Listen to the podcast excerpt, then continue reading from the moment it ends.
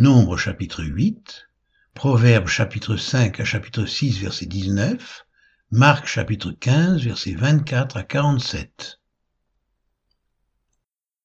Nombre chapitre 8 L'Éternel parla à Moïse et dit, Parle à Aaron, et tu lui diras, Lorsque tu placeras les lampes sur le chandelier, les sept lampes devront éclairer en face. Aaron fit ainsi. Il plaça les lampes sur le devant du chandelier, comme l'Éternel l'avait ordonné à Moïse. Le chandelier était d'or battu, jusqu'à son pied, jusqu'à ses fleurs, il était d'or battu.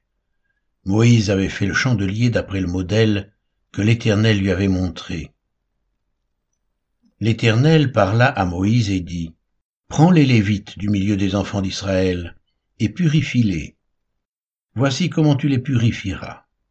Fais sur eux une aspersion d'eau expiatoire, qu'ils fassent passer le rasoir sur tout leur corps, qu'ils lavent leurs vêtements et qu'ils se purifient. Ils prendront ensuite un jeune taureau avec l'offrande ordinaire de fleurs de farine pétrie à l'huile, et tu prendras un autre jeune taureau pour le sacrifice d'expiation. Tu feras approcher les Lévites devant la tente d'assignation, et tu convoqueras toute l'assemblée des enfants d'Israël. Tu feras approcher les Lévites devant l'Éternel, et les enfants d'Israël poseront leurs mains sur les Lévites. Aaron fera tourner de côté et d'autre les Lévites devant l'Éternel, comme une offrande de la part des enfants d'Israël, et ils seront consacrés au service de l'Éternel. Les Lévites poseront leurs mains sur la tête des taureaux, et tu offriras l'un en sacrifice d'expiation et l'autre en holocauste, afin de faire l'expiation pour les Lévites. Tu feras tenir les Lévites debout devant Aaron et devant ses fils, et tu les feras tourner de côté et d'autre comme une offrande à l'Éternel. Tu sépareras les Lévites du milieu des enfants d'Israël, et les Lévites m'appartiendront. Après cela, les Lévites viendront faire le service dans la tente d'assignation. C'est ainsi que tu les purifieras et que tu les feras tourner de côté et d'autre comme une offrande.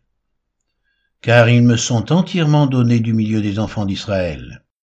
Je les ai pris pour moi à la place des premiers-nés, de tous les premiers-nés des enfants d'Israël car tout premier-né des enfants d'Israël m'appartient, tant des hommes que des animaux.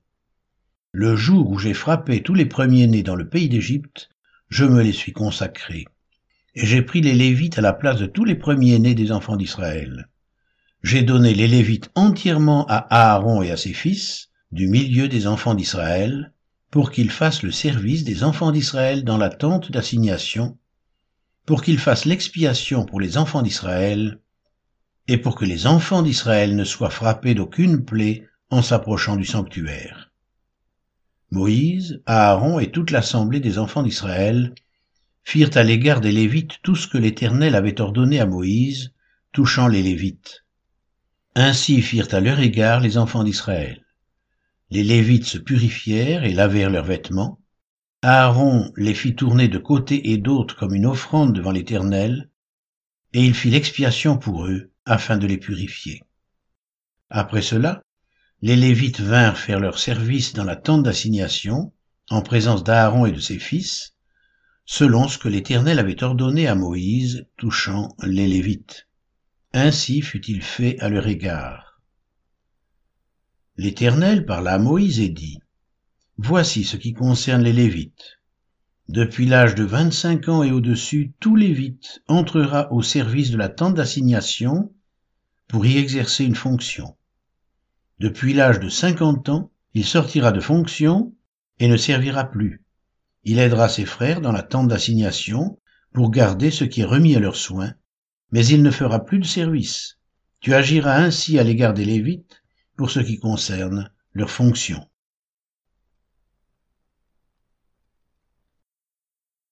Proverbe chapitre 5 Mon fils, Sois attentif à ma sagesse, prête l'oreille à mon intelligence, afin que tu conserves la réflexion et que tes lèvres gardent la connaissance. Car les lèvres de l'étrangère distillent le miel, et son palais est plus doux que l'huile, mais à la fin elle est amère comme l'absinthe, aigu comme un glaive à deux tranchants. Ses pieds descendent vers la mort, ses pas atteignent le séjour des morts. Afin de ne pas considérer le chemin de la vie, elle est errante dans ses voies, elle ne sait où elle va. Et maintenant, mes fils, écoutez-moi, et ne vous écartez pas des paroles de ma bouche. Éloigne-toi du chemin qui conduit chez elle, et ne t'approche pas de la porte de sa maison, de peur que tu ne livres ta vigueur à d'autres, et tes années à un homme cruel, de peur que des étrangers ne se rassasient de ton bien et du produit de ton travail dans la maison d'autrui, de peur que tu ne gémisses près de ta faim, quand ta chair et ton corps se consumeront, et que tu ne dises Comment donc ai-je pu haïr la correction, et comment mon cœur a-t-il dédaigné la réprimande? Comment ai-je pu ne pas écouter la voix de mes maîtres, ne pas prêter l'oreille à ceux qui m'instruisaient? Peu s'en est fallu que je n'ai éprouvé tous les malheurs au milieu du peuple et de l'assemblée. Bois les eaux de ta citerne, les eaux qui sortent de ton puits. Tes sources doivent-elles se répandre dehors? Tes ruisseaux doivent-ils couler sur les places publiques? Qu'ils soient pour toi seul, et non pour des étrangers avec toi. Que ta source soit bénie, et fais ta joie de la femme de ta jeunesse, biche des amours, gazelle pleine de grâce, sois en tout temps enivré de ses charmes, sans cesse épris de son amour. Et pourquoi, mon fils, serais-tu épris d'une étrangère? Et embrasserais-tu le sein d'une inconnue? Car les voies de l'homme sont devant les yeux de l'Éternel qui observe tous ses sentiers. Le méchant est pris dans ses propres iniquités, il est saisi par les liens de son péché, il mourra, faute d'instruction, il chancellera par l'excès de sa folie. Proverbe 6, versets 1 à 19. Mon fils, si tu as cautionné ton prochain, si tu t'es engagé pour autrui, si tu es enlacé par les paroles de ta bouche, si tu es pris par les paroles de ta bouche, fais donc ceci, mon fils, dégage-toi, puisque tu es tombé au pouvoir de ton prochain. Va, prosterne-toi et fais des instances auprès de lui. Ne donne ni sommeil à tes yeux, ni assoupissement à tes paupières. Dégage-toi comme la gazelle de la main du chasseur, comme l'oiseau de la main de l'oiseleur. Va vers la fourmi paresseux, considère ses voies et deviens sage. Elle n'a ni chef, ni inspecteur, ni maître. Elle prépare en été sa nourriture, elle amasse pendant la moisson de quoi manger. Paresseux, jusqu'à quand seras-tu couché? Quand te lèveras-tu de ton sommeil? Un peu de sommeil, un peu d'assoupissement, un peu croiser les mains pour dormir, et la pauvreté te surprendra comme un rôdeur, et la disette comme un homme en armes. L'homme pervers, l'homme inique, marche la fausseté dans la bouche. Il cligne des yeux, parle du pied, fait des signes avec les doigts. La perversité est dans son cœur. Il médite le mal en tout temps. Il excite des querelles. Aussi sa ruine arrive-t-elle subitement. Il sera brisé tout d'un coup et sans remède. Il y a six choses que hait l'Éternel, et même sept qu'il a en horreur. Les yeux hautains, la langue menteuse, les mains qui répandent le sang innocent, le cœur qui médite des projets iniques, les pieds qui se hâtent de courir au mal, le faux témoin qui dit des mensonges et celui qui excite des querelles entre frères.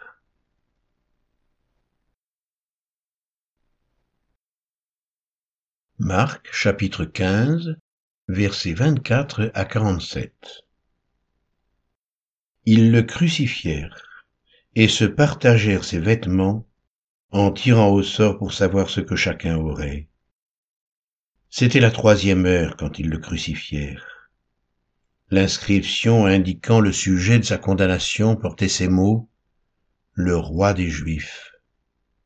Ils crucifièrent avec lui deux brigands, l'un à sa droite et l'autre à sa gauche. Ainsi fut accompli ce que dit l'Écriture, il a été mis au nombre des malfaiteurs. les passants l'injuriaient et secouaient la tête en disant hé toi qui détruis le temple et qui le rebâtis en trois jours sauve-toi toi-même en descendant de la croix les principaux sacrificateurs aussi avec les scribes se moquaient entre eux et disaient il a sauvé les autres et il ne peut se sauver lui-même que le Christ, le roi d'Israël, descende maintenant de la croix, afin que nous voyions et que nous croyions. Ceux qui étaient crucifiés avec lui l'insultaient aussi. La sixième heure étant venue, il y eut des ténèbres sur toute la terre jusqu'à la neuvième heure. Et à la neuvième heure, Jésus s'écria d'une voix forte, Eloi, Eloi, lama sabachthani ce qui signifie Mon Dieu, mon Dieu, pourquoi m'as-tu abandonné? Quelques-uns de ceux qui étaient là, l'ayant entendu, dire Voici, il appelle Élie.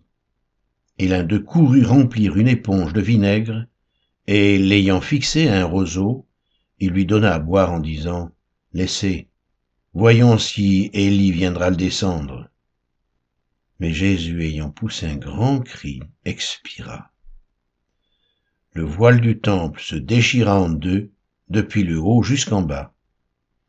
Le centenier qui était en face de Jésus, voyant qu'il avait expiré de la sorte, dit, Assurément, cet homme était fils de Dieu.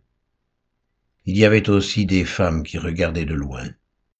Parmi elles était Marie de Magdala, Marie, mère de Jacques le mineur, et de Jose, et Salomé, qui le suivait et le servait lorsqu'il était en Galilée, et plusieurs autres qui étaient montés avec lui à Jérusalem. Le soir étant venu, comme c'était la préparation, c'est-à-dire la veille du sabbat, arriva Joseph d'Arimathée, conseiller de distinction, qui lui-même attendait aussi le royaume de Dieu. Il osa se rendre vers Pilate pour demander le corps de Jésus. Pilate s'étonna qu'il soit mort si tôt. Il fit venir le centenier et lui demanda s'il était mort depuis longtemps. S'en étant assuré par le centenier, il donna le corps à Joseph. Et Joseph, ayant acheté un linceul, descendit Jésus de la croix, l'enveloppa du linceul et le déposa dans un sépulcre taillé dans le roc. Puis il roula une pierre à l'entrée du sépulcre. Marie de Magdala et Marie, mère de Jose, regardaient où on le mettait.